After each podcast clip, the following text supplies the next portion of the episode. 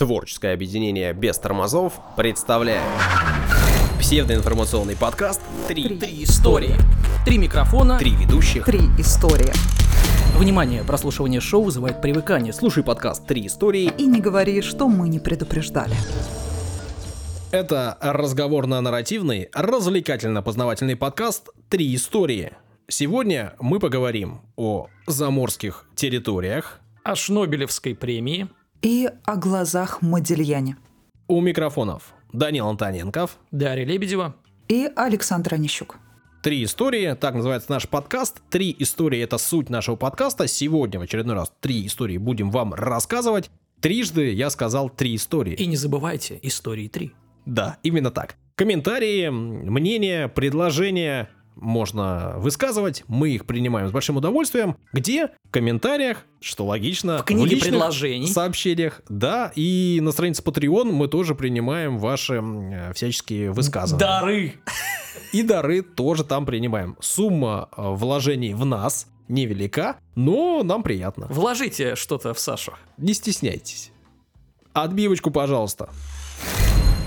Данил, Да, Шнобелевская премия. да, знаменитая, все ее знают. Тема любимая. Конечно. И нами в том числе. Бесконечная, каждый год. Когда-то мы ее с тобой обсуждали, еще на радио. Мгм. У нас есть подкаст э, «Держи 5», и есть там версия про Шнобелевскую премию, не помню какого года. Да? Но ее можно найти, да, в Мгм, подкастах, мгм. поискать. Если Take Five Мгм. называется. Да, легендарное шоу. Ага. Так, ну что, Шнобелевская премия, да, э, немножко информации про нее. э, Вручается с 1991 года, получается, юбилейная была, 30-я. Ничего себе. Да, цитата – это премия за исследование, которое заставляет сначала засмеяться, а потом задуматься. Вот. Из-за пандемии церемония вручения второй год подряд э, проводилась онлайн, и главный приз премии – это банкнота в 10 триллионов зимбабвийских долларов.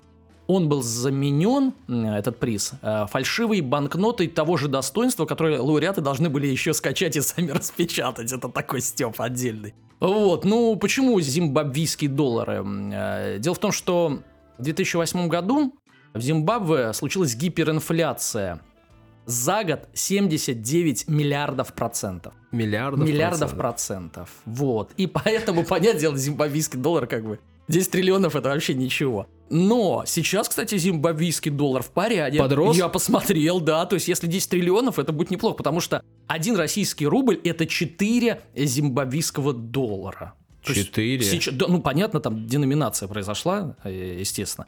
Поэтому 10 триллионов это очень много. Ну, так как... э, Фальшивые теперь. Фальшивые, и я думаю, если ку- купюры это старые того образца, поэтому, поэтому, да, такой прикол.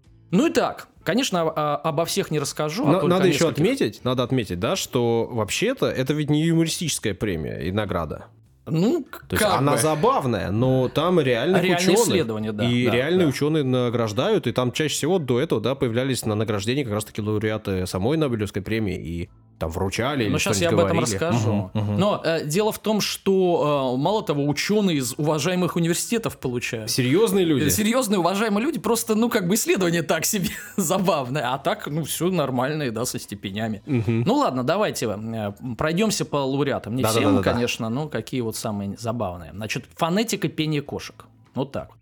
А, Сюзанна Шоц э, из шведского Лунского университета исследовала язык кошек, в частности, как именно меняются их мяуканье, фырканье, мурлыканье в ответ на перемены в интонации речи людей.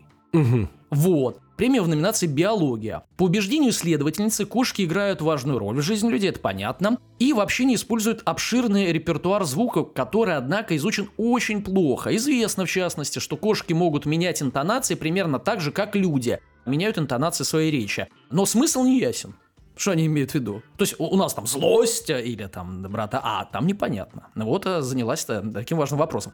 Получая премию из рук лауреата Нобелевской премии по физике Эрика Корнелла, Шос лично продемонстрировала десяток типов кошачьих вокализаций.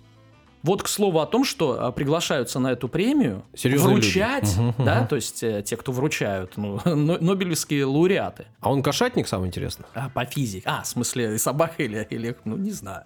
Значит, э, в частности, в одной своей статье Шоц описал результаты месячного эксперимента, в ходе которого она записала 538 вокализаций домашней кошки Донны и котов Рокки и Турбо. То есть э, целых три кота, да? Полученный Так. материал Кошка и два кота. Кошка и два кота, хорошо, хорошо. Полученный материал она классифицировала по типам и определила, какие звуки кошки издают чаще, какие реже, и в каких обстоятельствах это происходит. То есть классификация. Мгм, мгм. Серьезная работа, Саша, Ну серьезно. да, да, не, ну ученые. В другой статье Шоц исследовала, какими именно звуками те же три кошки, э, ладно, э, кошка и два кота, да, реагировали на птиц за окном. Ага. Ну, как, ну, на раздражающий факт. Ну да. Обратите внимание, премия хоть и шуточная, прикол, но все-таки поддерживают же, да, э, нобелевские лауреаты. Да. Нет, на самом деле серьезная тема. Это вот Серьезно? вам тут шуточки шутить. Там коты разговаривают. Конечно, надо общаться с ними на одном языке. Ну, с другой стороны, любое исследование, если мы посмотрим, ну, сделаем лирическое отступление и э, вглубь веков, то поймем, что первопроходцы... Начиналось с чего-то. Да с чего-то начиналось, и всегда все вокруг у виска крутили. Ты чё? Да. Ну, например, там, а, оказывается, там, там, Земля крутится вокруг Солнца. Чё? Да, или там кры- кры- крылья, Крылья, приделали да. люди Чё? себе. Куда Взлететь, летать? куда? Да, да, да. Поэтому, ну да, наверное. Ну, было бы классно, я считаю, действительно хоть как-то расшифровать ну, фонетику животных. Животных много, и действительно, они как-то минимум, может быть, они соображают как люди, может, они там, конечно, не считают до 10, но какие-то эмоции они все равно высказывают. Ну, ну, может, не эмоции, ну, что-то, да, как-то реагируют, по крайней мере, на, на действительность. Это Историю же- из жизни можно? Ну, Вот у меня есть кот, так, взрослый, не кошка. 17 лет ему. Так. Вот. И он ну, живет и меняется со временем. Последние годы, может быть, последний год, то есть вот там лет в 16, он э, новые звуки приобрел. Знаешь, э, почему? Он начал задумываться о пенсии. Да? Он э, против реформы Возможно. пенсионной.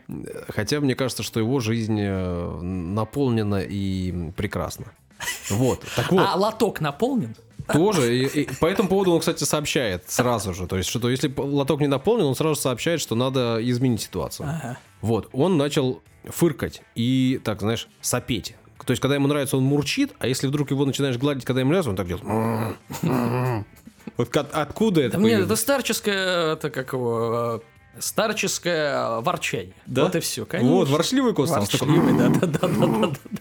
Ладно, идем дальше. Запах. Вычислили запах насилия. Итак, лауреат химической номинации Шнобелевской премии этого года пытался с помощью а, высокоточной масс-спектрометрии значит, Ага. выяснить, зависит ли химический состав воздуха в кинотеатрах от количества насилия и случаев употребления наркотиков и мата э, и сексуальных сцен в фильмах, которые там показывают. Ну, то есть люди смотрят и, видимо, какие-то эмоции исп- испытывают и выделяют э, запах. Да. Да. пахнут по-другому. А так как кинотеатр это э, большое количество людей, да, то его можно, видимо, как-то уловить.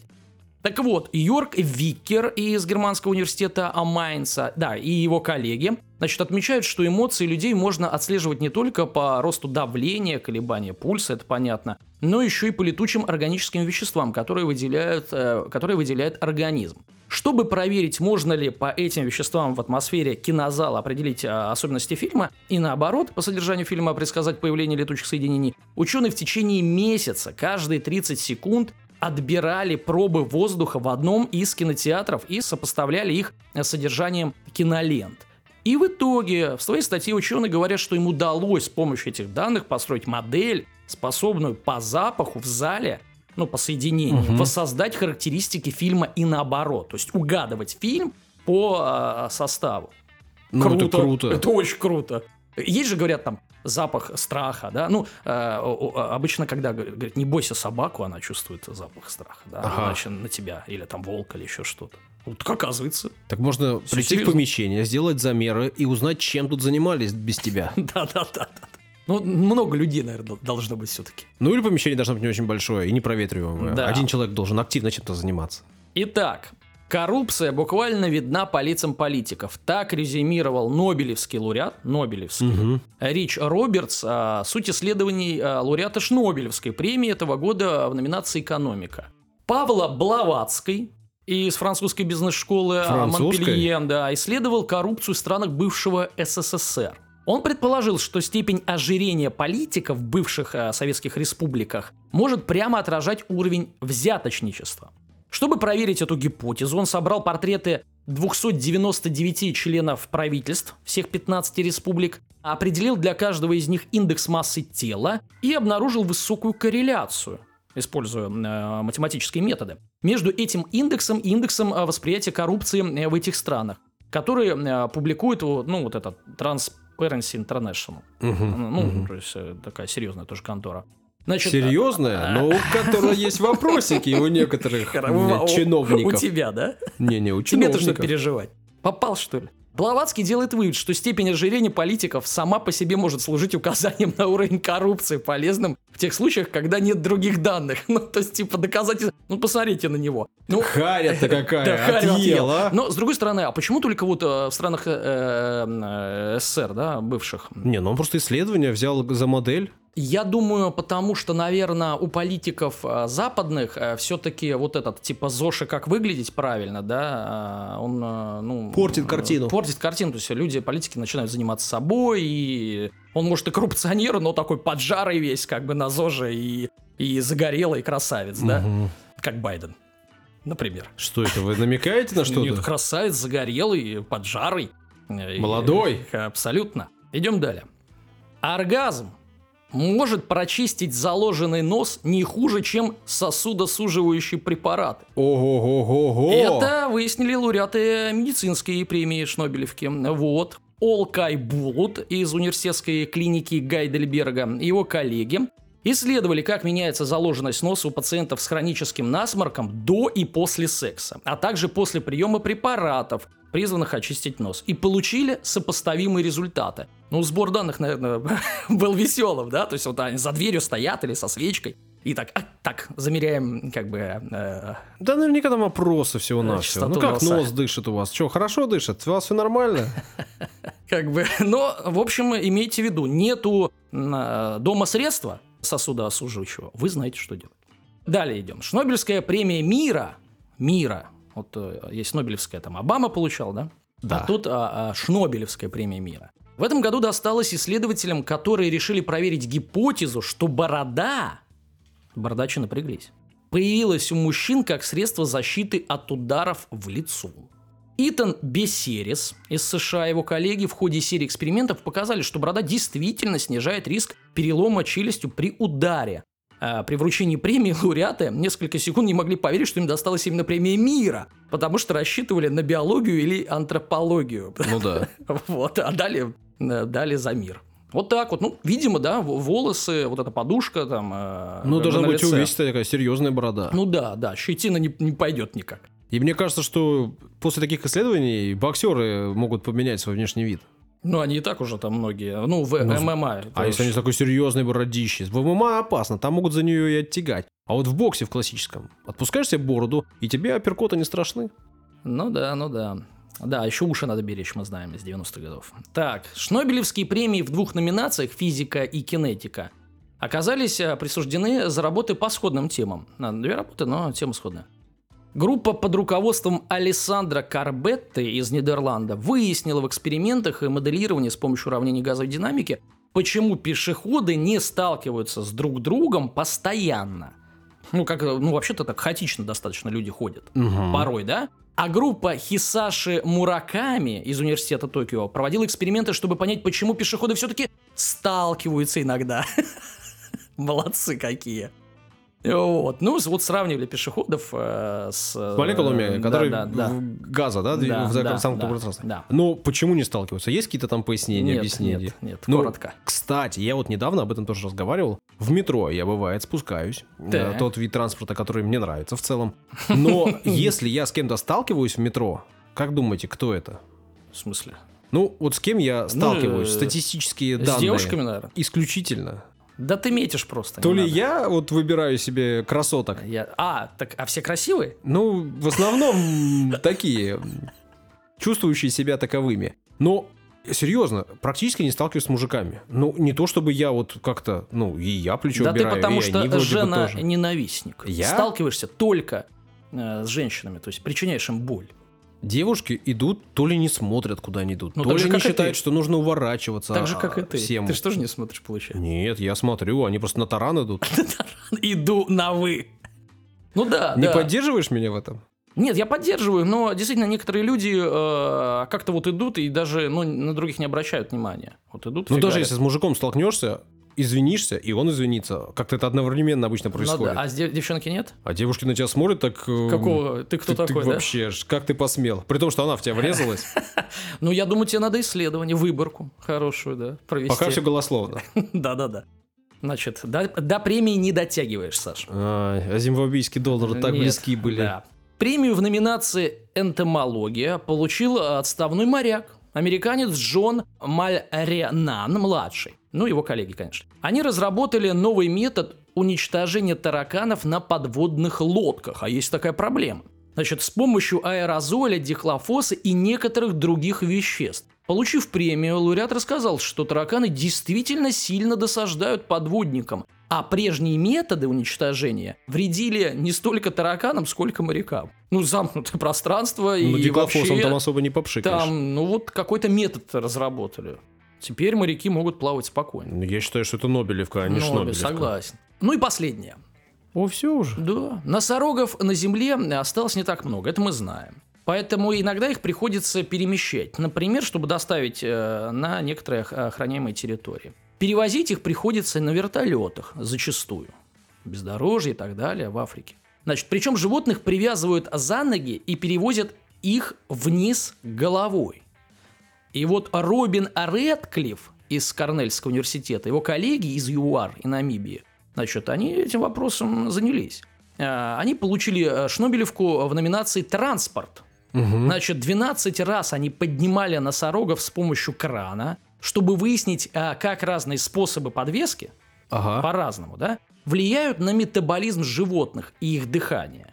Значит, а, получая премию, авторы уверили, что по их данным такой способ перевозки носорогов им не вредит, вот который вниз, Вниз головой. вниз головой, да. Ну, то есть ребята действительно стали как бы изучать, чтобы, ну, э, не дай бог, а, какой-то вред был. Же животных, потому что перевозить-то тоже долго, там, 30 Мгм, минут, может быть, час, да, вот он так и висит. Что хорошего? Довезешь, а он уже все. Смотрел тут программу про носорогов. Вот. Белых?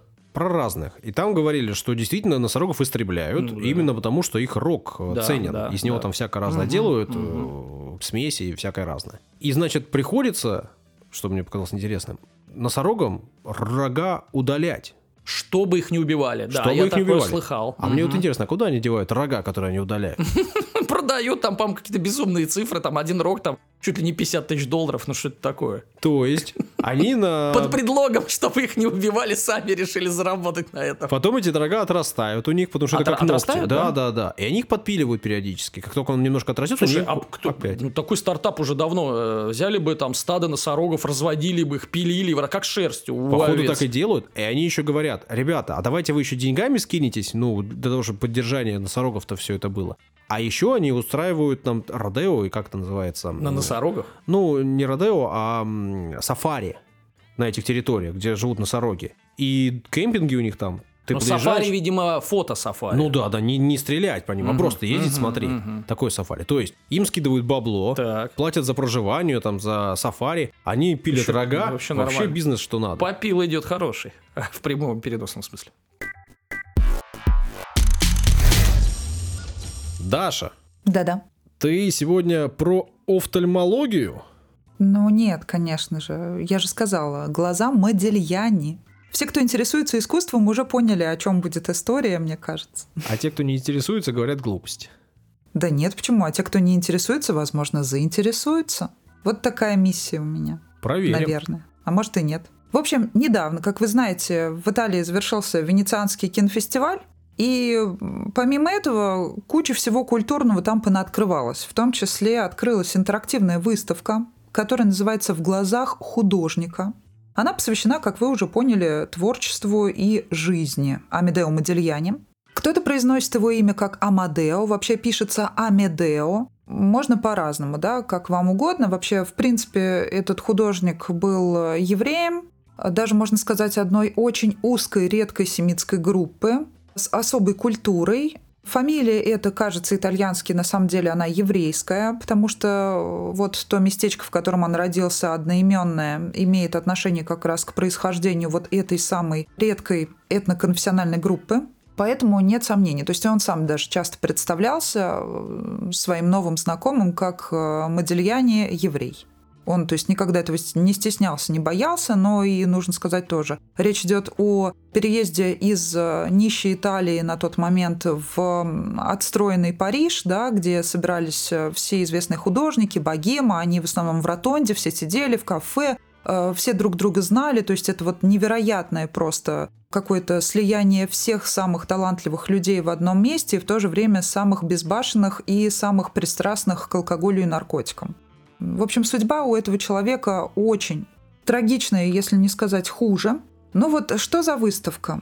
Потому что биографию подробную я зачитывать, конечно же, не буду, и не вижу в этом никакого смысла. Но лучше ее, конечно же, читать. А вот если бы я рассказывал, я бы, конечно, пересказал бы с подробностями. Ты бы на ней и закончил.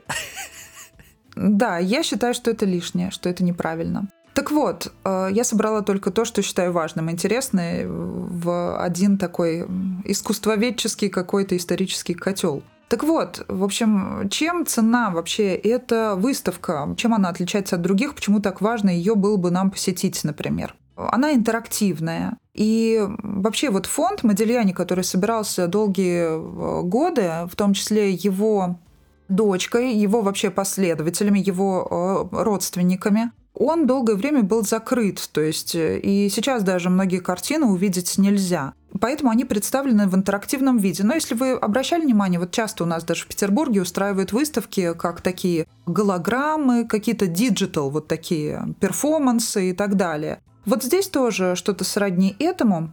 В этой выставке есть часть шоу в трехмерном измерении. На посетителей надевают специальные шлемы, и вокруг них возникает э, пространство, вот то самое парижских кафе, куда он переехал, да, творить, и его студии самого Модельяне начала 20 века.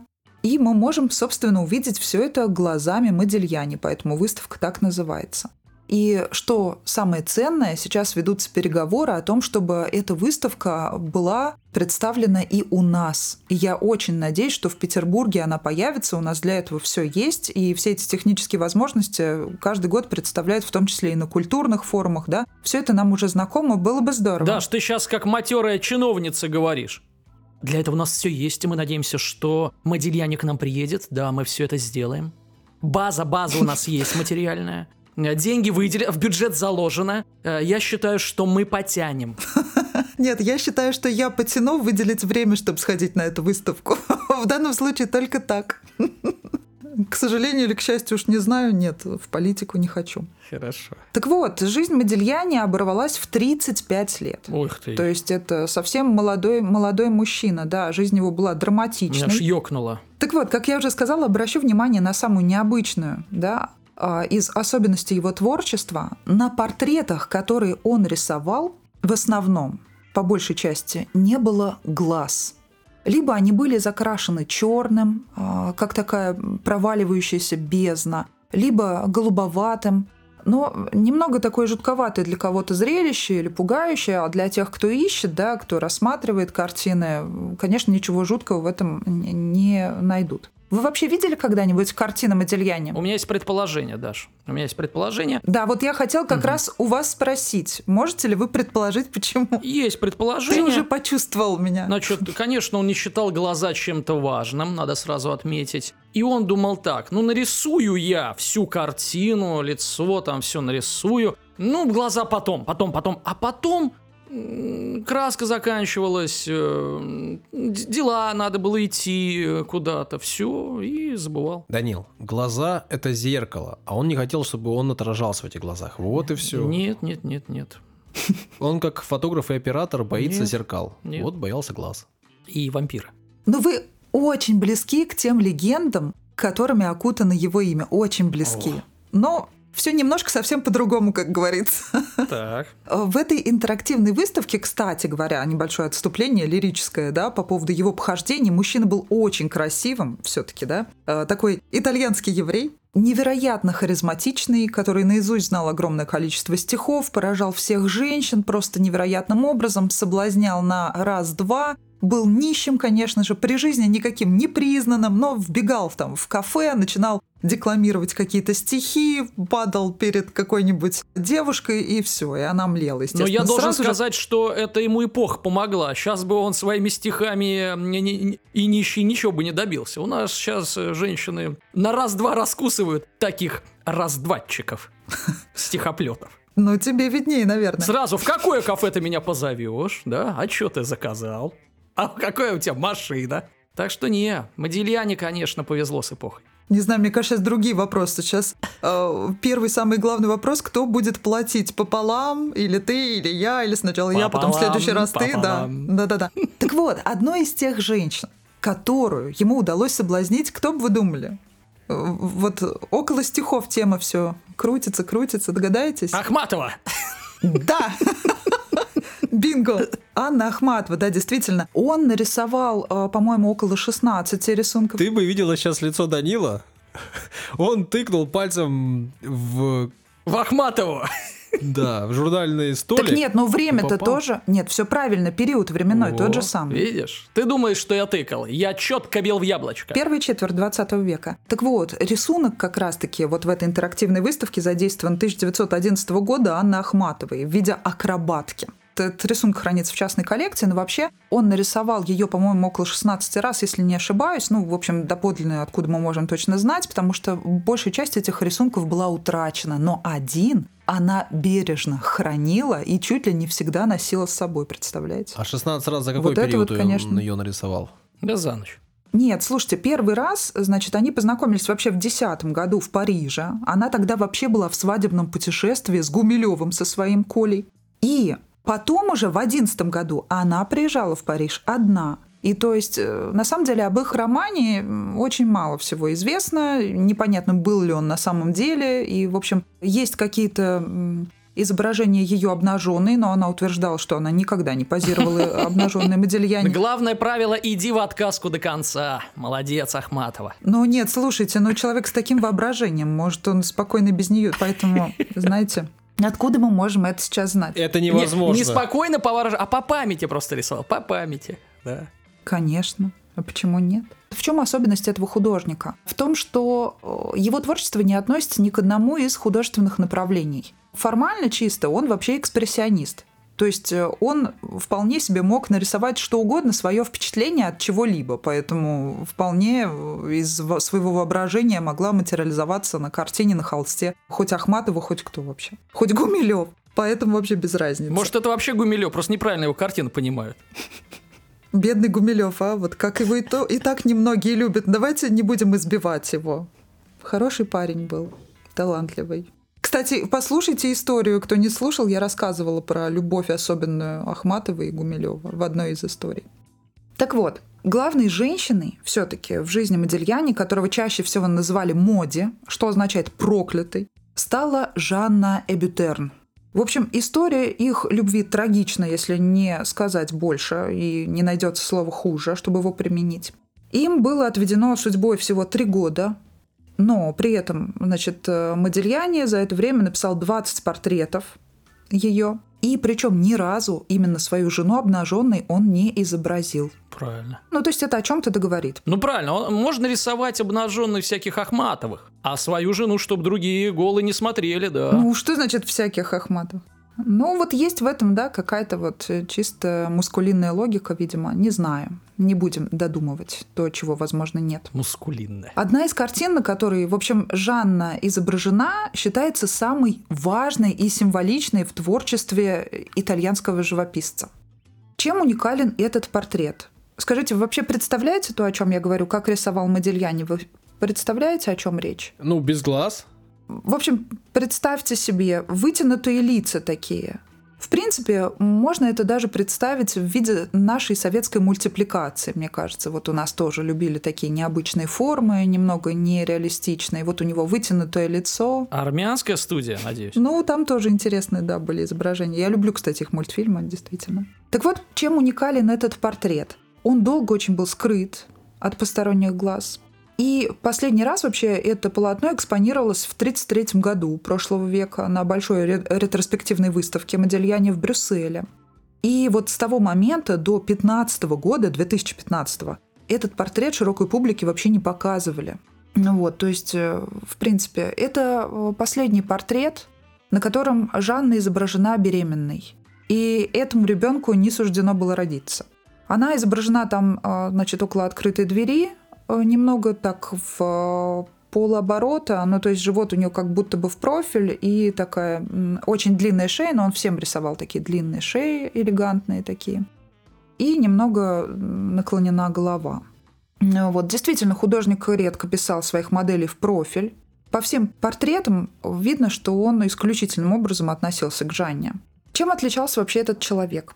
Он при том, что у него не было денег, он не имел вообще никакой способности зарабатывать, он просил деньги у матери, которая ему регулярно отправляла. Он с детства, у него были больные легкие, он переболел всем, чем только можно.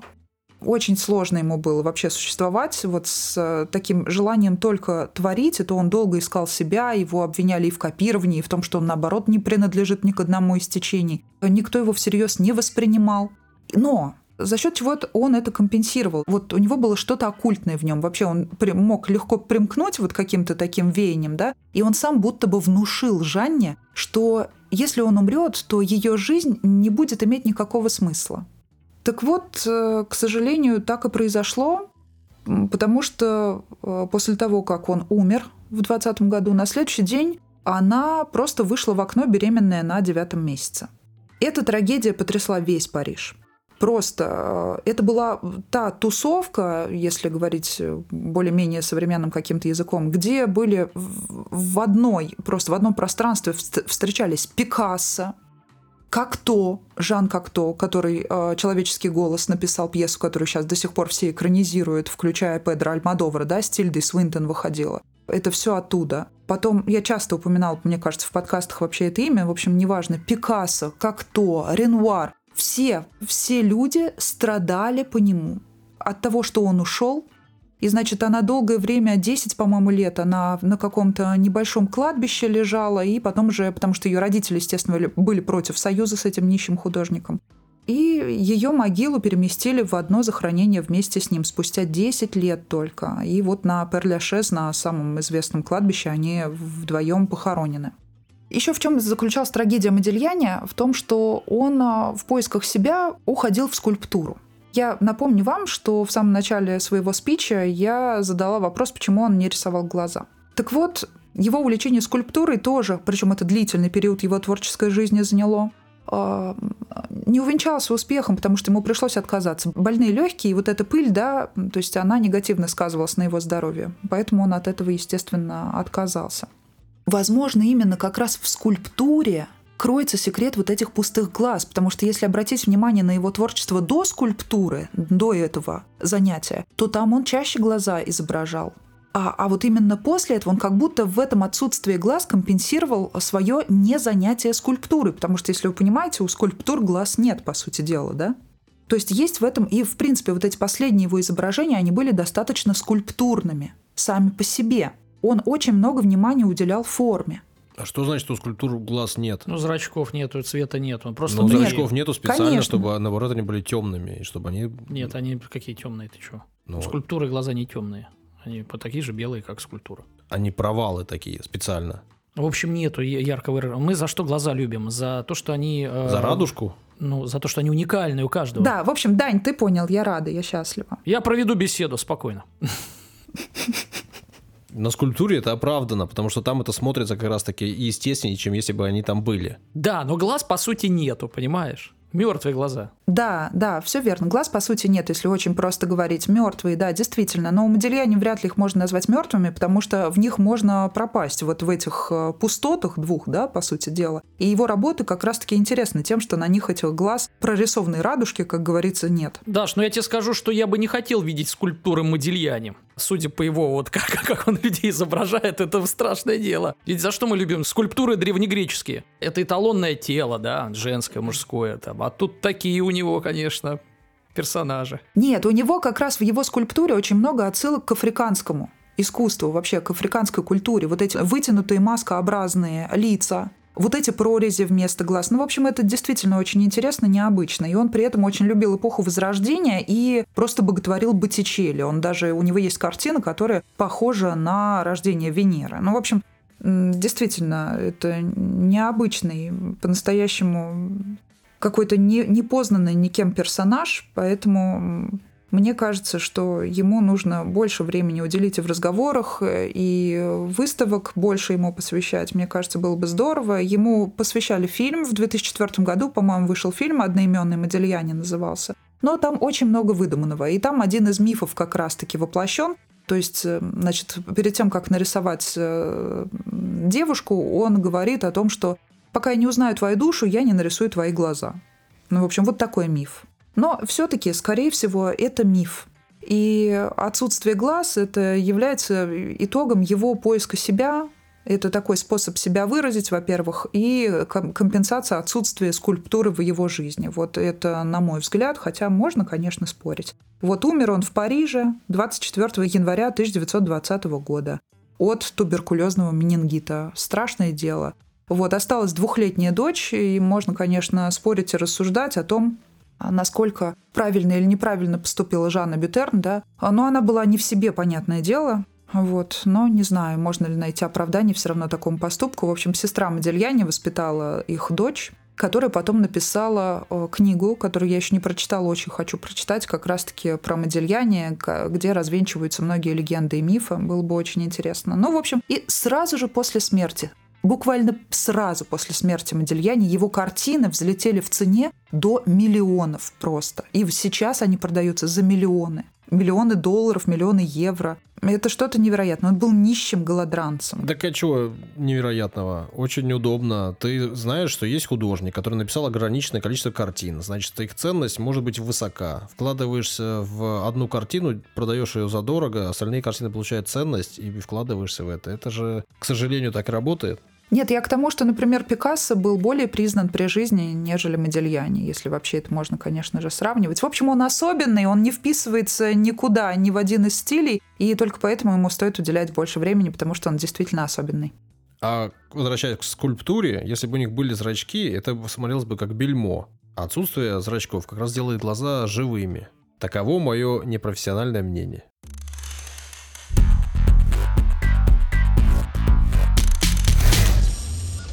О очередных заморских территориях. Сегодня буду вам рассказывать. Собираем Россию по кусочкам вместе с Александром Онищуком.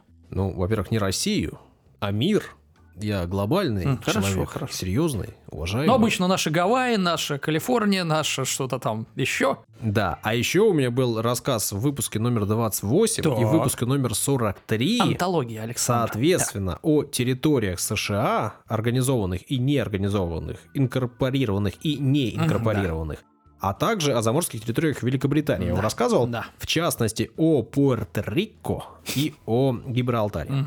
Пуэрто-Рико. Да-да-да, ну вот мне очень нравится Пуэрто-Рико. Прям, ух, как звучит классно. Ты научись нормально говорить, ты что-то там как-то некрасиво сказал. Пуэрто-Рико. Даша, Если бы я лю- мог любит, научиться, я бы научился. унизить людей, да, вскользь. Даш, обожаю тебя за это, молодец. Так держать. Так. Это моя фишка за это меня будут ценить потом потомки. И продадут наши подкасты после нашей смерти за миллиард. Не-не-не, не, не, давайте так. Вы умрете, а я буду продавать ваши подкасты. Наши. Когда они вырастут в цене. Потому что, а кто еще получит? На любые цифровые произведения можно сейчас токены прикреплять и продавать вполне. Да. да, о, сейчас токены это просто пик вот. Так что Моды. цените мои недостатки, они будут э, да, да. все дороже и дороже. Засияют достоинствами. Понятно. Да, рассказывать вам буду сегодня о французских э, заморских территориях. О-ля-ля. Они имеют три официальных статуса. Заморский департамент и регион, заморское сообщество или административно-территориальное образование с особым статусом. Вот, к последнему типу, кстати говоря, относится всего одно образование. Находится оно на юго-западной части Тихого океана. Если говорить точнее, то в Меланезии. Называется она Новая Каледония. Мгм. Каледование имеет какое-то отношение? Нет? Если есть Каледония новая, значит была Каледония и старая. А раньше так называли северную часть Великобритании. М. То, что сейчас называют Шотландией. И вот в 1774 году это название было дано первооткрывателям данного архипелага, острову, потому что он был похож внешне как раз таки на Шотландию. Звали этого первооткрывателя как, вы думаете? Очередная загадка в подкасте «Три истории». Э, Иван Никифорович э, Толстый. Джеймс Кук А, почти. звали этого человека. Угадал. В 17 Кук, выпуске я о нем в том числе рассказывал, когда как раз таки о нашей Калифорнии говорил. В своих э, кругосветных путешествиях он бывал где только не бывал, вот открывал много всякого, а в том числе открыл и эти земли. А потом его съели аборигены. Э, ну, насчет съели, не съели, это не факт, конечно, но то, что жизнь свою закончилась с ними, в общем, это правда, да. Открывался. Ну да, зато помним о нем, знаем. Благодаря Высоцкому только. Да не, не, не. При этом, как это, в общем, часто и бывало в те времена, на только что открытых землях, конечно же, уже давным-давно жили люди. Ну, как люди? Меланезийцы. Нормальный такой российский подход. Еще, Ну что там за люди? Да еще, так, еще, меланезийцы. еще проще говоря, канаки Канаки эти. какие-то. Какие там люди? Да, вот эти ребята, значит, поселились на острове, ну, Продолжай. чего-то там всего-навсего 3000 лет назад. Да. Да, в общем, говорят эти ребята на языке австронезийской э, группы. Вообще-то считается, что корни этого языка, вот по последним исследованиям генетическим, э, которые производилось в 2020 году, Так. зародилась эта группа, люди вот этот язык изобрели и начали на нем говорить примерно 8,5 тысяч лет назад на территории Южного Китая. Мгм. А потом вот из Южного Китая добрались э, туда, На своих лодочках. туда, Долб- куда? Это к, как раз-таки к Австралии. Мгм. Соответственно, вот эти канаки, Канаки. ну как, люди, да? Унаги-маки. Вообще-то были самыми первыми серьезными мореплавателями. Они Конечно. преодолевали огромные расстояния, и, в общем, у них был- Унаги-маги. И кто из нас еще тут, тут расист? Кто из нас тут смеется над вашими шуточками? Над суши? Да Да это- извини, лучше мы посмеемся над Да суши. унаги-маги это уже просто нарицательное стало вообще. Так. Значит, э, называли они себя канаками, создали свою культуру. Ну, как и все, понятно, что канаки это значит люди. Но по-другому это не переводится никогда. Всегда само название это люди. Ну, канаки. Что важно, была у них своя культура, и как минимум, как я сказал, 3000 лет они живут уже на этом острове. Культура там менялась, развивалась, прогрессировала.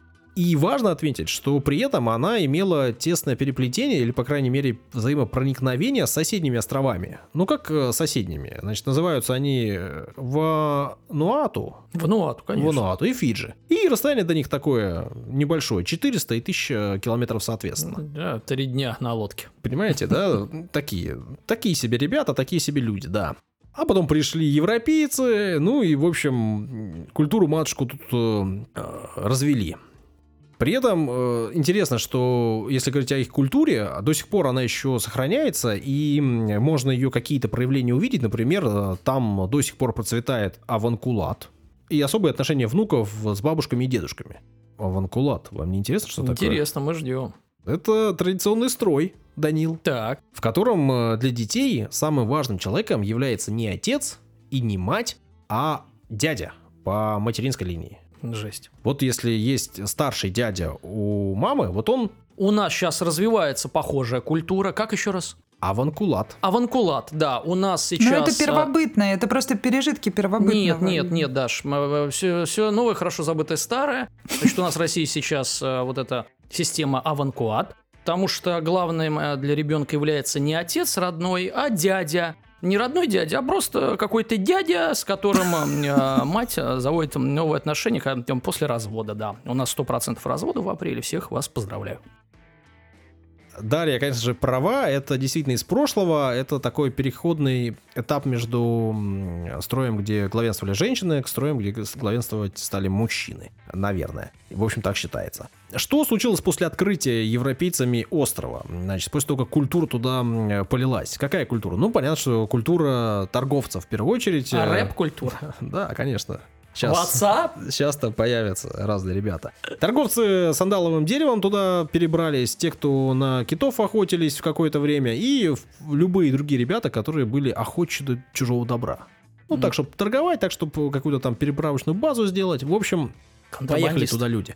Плюс поехали туда, конечно же, миссионеры, потому что в этот период так э, активно евангелизация Океании происходила. В общем, поехали, поехали, поехали. Что случилось дальше? Там вот поинтереснее. В 24 сентября 1853 года, точно дата, запомните, пожалуйста, не путайте Я, никогда. пожалуй, запишу. Провозглашена была французская колония, эта территория. В 1954 году французы организовали там сначала небольшое военное поселение, ну а потом уже в 1966 году первый город организовали, и назывался он до сих пор Нумиа. Является столицей сейчас. Что важно, в 1964 году случилось событие, которое по-настоящему перевернуло жизнь этого архипелага 5 января, тоже дату запоминайте. Запишу. Приехал корабль, который привез, очередная загадка, очередной вопрос, что привез корабль, что перевернуло жизни жителей архипелага? Паровой двигатель. Нет, я думаю, что это попроще. Ну, например. Но точно не изобретение, а что-то максимально... Салфетку, давай дальше. Нет, что-то максимально простое, и в этом заключается Салфетку, вся фишка ну, твоего рассказа, да? Привез этот корабль туда заключенных. Отлично. Потому Салфетку. что французы решили, что эта территория будет колонией. Угу. С этого времени туда отправляли каторжных. Причем каторжных, как э, тех, кто был криминальный, совершал Слушай, там же природа хорошая. Фиджи это же сейчас вообще туристическая мекка. Дорогой а, райончик, как говорится. Просто... Опасная туристическая мекка, из которой можно не вернуться. Активно жизнь была в это время у Франции, а земель не хватало, чтобы в тюрьмах всех размещать. Нужно было куда-то их ссылать, да куда-нибудь подальше, да так, чтобы вернуться было не Мало островов поблизости, что ли? Через весь мир надо из Франции фигарить возвращаться с этих островов э, поблизости попроще, чем оттуда. Mm-hmm. Дело все в этом. Вот, например, в 1877 году, значит, две трети европейцев на острове были как раз таки уголовными преступниками. И их на тот момент было 11 тысяч. Mm-hmm. То есть 11 тысяч, это две трети, они были уголовниками. Mm-hmm. Вообще, я нашел данные, что за все время, пока туда ссылали, из Франции прислали более 40 тысяч заключенных. Mm. Понятно, что кто-то из них э, потом, после освобождения, после прохождения там каторги, мог вернуться обратно. Но для этого нужно было оплатить дорогу назад, а стоила она хороших денег. И эти деньги были только у богатых людей, у которых оставались там богатые семьи во Франции. У всех остальных была возможность либо начать работать на острове, как-то заработать эти деньги, а это было крайне сложно, либо оставаться там жить. Ну, понятно, что кто-то и умирал, но в целом, в целом... А... Кто-то умирал. Ну, кто-то не умирал. Кто-то теряет. Все-таки надо понимать, что действительно эта каторга была не где-то там в Сибири в жуткие морозы, а действительно, Дарья права, жить там приятно. Острова там такие для жизни, в принципе, достаточно комфортные. Если говорить об островах э, непосредственно, то в 2019 году на этой территории проживало чуть больше 270 тысяч а территория 19 тысяч квадратных километров у этих островов. При этом две трети населения живут в районе столицы. Округляя, получается, что 111 тысяч канаков, тех самых, угу. которые жили здесь испокон века, 65 тысяч европейцев, которые называют себя кальдошами. Кальдоша. Кальдош, да, 31 тысяча метисов, это, соответственно, уже кальдоши с канаками mm, э, объединились кальдош. вместе и получились метисы. 22,5 тысячи, это интересно, уолисцев и футуанцев. Угу. Это жители соседних островов, которые тоже являются территорией Франции, которые подумали-подумали и решили, что хотят они жить на... Где, Данил? Не знаю, в Магадане. В Новой Каледонии, Данил. А, ну что, точно. вот я буду вас проверять. Вот теперь вот я вас буду постоянно проверять. А что еще важно? Порядка 27 тысяч человек во время переписи, ну, немалые цифры. Вообще решили не говорить, кто они. Кальдоши, каледонцы. Или вообще просто решили, мы люди, не хотим заявлять о себе. Молодцы какие. Тут начали тут. Ну да, вопрос всякие глупые задавать. Ты кто такой вообще? Во-во. Вопрос задаешь, ходишь. Уровень жизни на Новой Каледонии высокий, и э, он действительно высокий даже в сравнении с э, территориями вполне свободными совершенно, и э, намного выше, чем у других э, соседних островов с любой политической обстановкой на них. Там э, хороший климат, там высокие горы, при этом горы такие, что они не дают облакам проходить, и с одной стороны э, много дождей, и земля такая плодородная, с другой стороны земля суше, но там можно хорошие пастбища организовывать. Ходит там у них своя валюта, ну как своя, э, Тихоокеанский франк, он привязан к евро, и в этом смысле все неплохо. Э, статус э, у страны, как я сказал, особый. Это особые территории. При этом там, э, значит, не действует шенгенская виза, но они являются гражданами ЕС. Uh-huh. То есть они-то могут приехать в Европу, если есть желание и возможность, и там перемещаться, в принципе, свободно, как граждане Франции. Что важно, на Новой Каледонии есть полезные ископаемые. От 20 до 30 процентов известных мировых запасов никеля там угу, находится. Как много. Ну, я говорю, это очень много ну, для да, вот такого да, маленькой да, точки. Да, да, то есть на все карте. есть на острове, чтобы жить э, самостоятельно. И поэтому новокаледонцы считают себя такими, ну, в общем, особенными. Они и французы, но и не французы, и имеют право на э, самоопределение. Наверное, также считают и жители Гвианы, э, которая раньше называлась французской Гвианой. Это вообще-то крупнейшая заморская территория, одновременно заморский департамент Франции. Расположен он уже на северо-востоке Южной Америки. Ну и когда я говорю крупнейший, я имею в виду, что территория у них более 83,5 тысяч квадратных километров. А это практически столько же, сколько у Сербии и Австрии. При этом это больше, чем у Объединенных Арабских Эмиратов, Чехии, Грузии и вообще больше, чем у 79 признанных государств. Угу. 90% площади Гвианы покрыты лесом, там не живет никто. А лес -то тоже непростой. Лес из ценных пород красного дерева, розового, тикового, мускатного. Там разведаны различные ресурсы, запасы золота, бокситов, нефти, необия, тантала, и все это практически не добывается. Немножко добывается золото, немножко добываются алмазы, которые там тоже есть, старателями. Ну и в общем все. При этом известно, что есть еще и медь, есть еще и серебро, платина, марганец и уран. Угу. Все это на территории страны большой, ну, а почему-то не развивается. Какие предположения? Почему не развивается? А нечем развивать. Нужно все это станки, предприятия и прочее, прочее. Или, например, не очень хочется развивать, потому что если развивать все это, то у людей появляются мысли о самоопределении. А на территории Гвианы находится французский космодром Куру, который находится поближе к экватору, и, в общем, за счет этого космодрома, за счет поступления денег страна, точнее территория, и проживает. Зачем заниматься чем-то еще, если можно получать деньги за то, что у тебя на территории есть космодром? Точно. Три истории рассказали. Спасибо тем, кто слушал. Спасибо вам, ребята, что рассказали. Даш, тебе спасибо.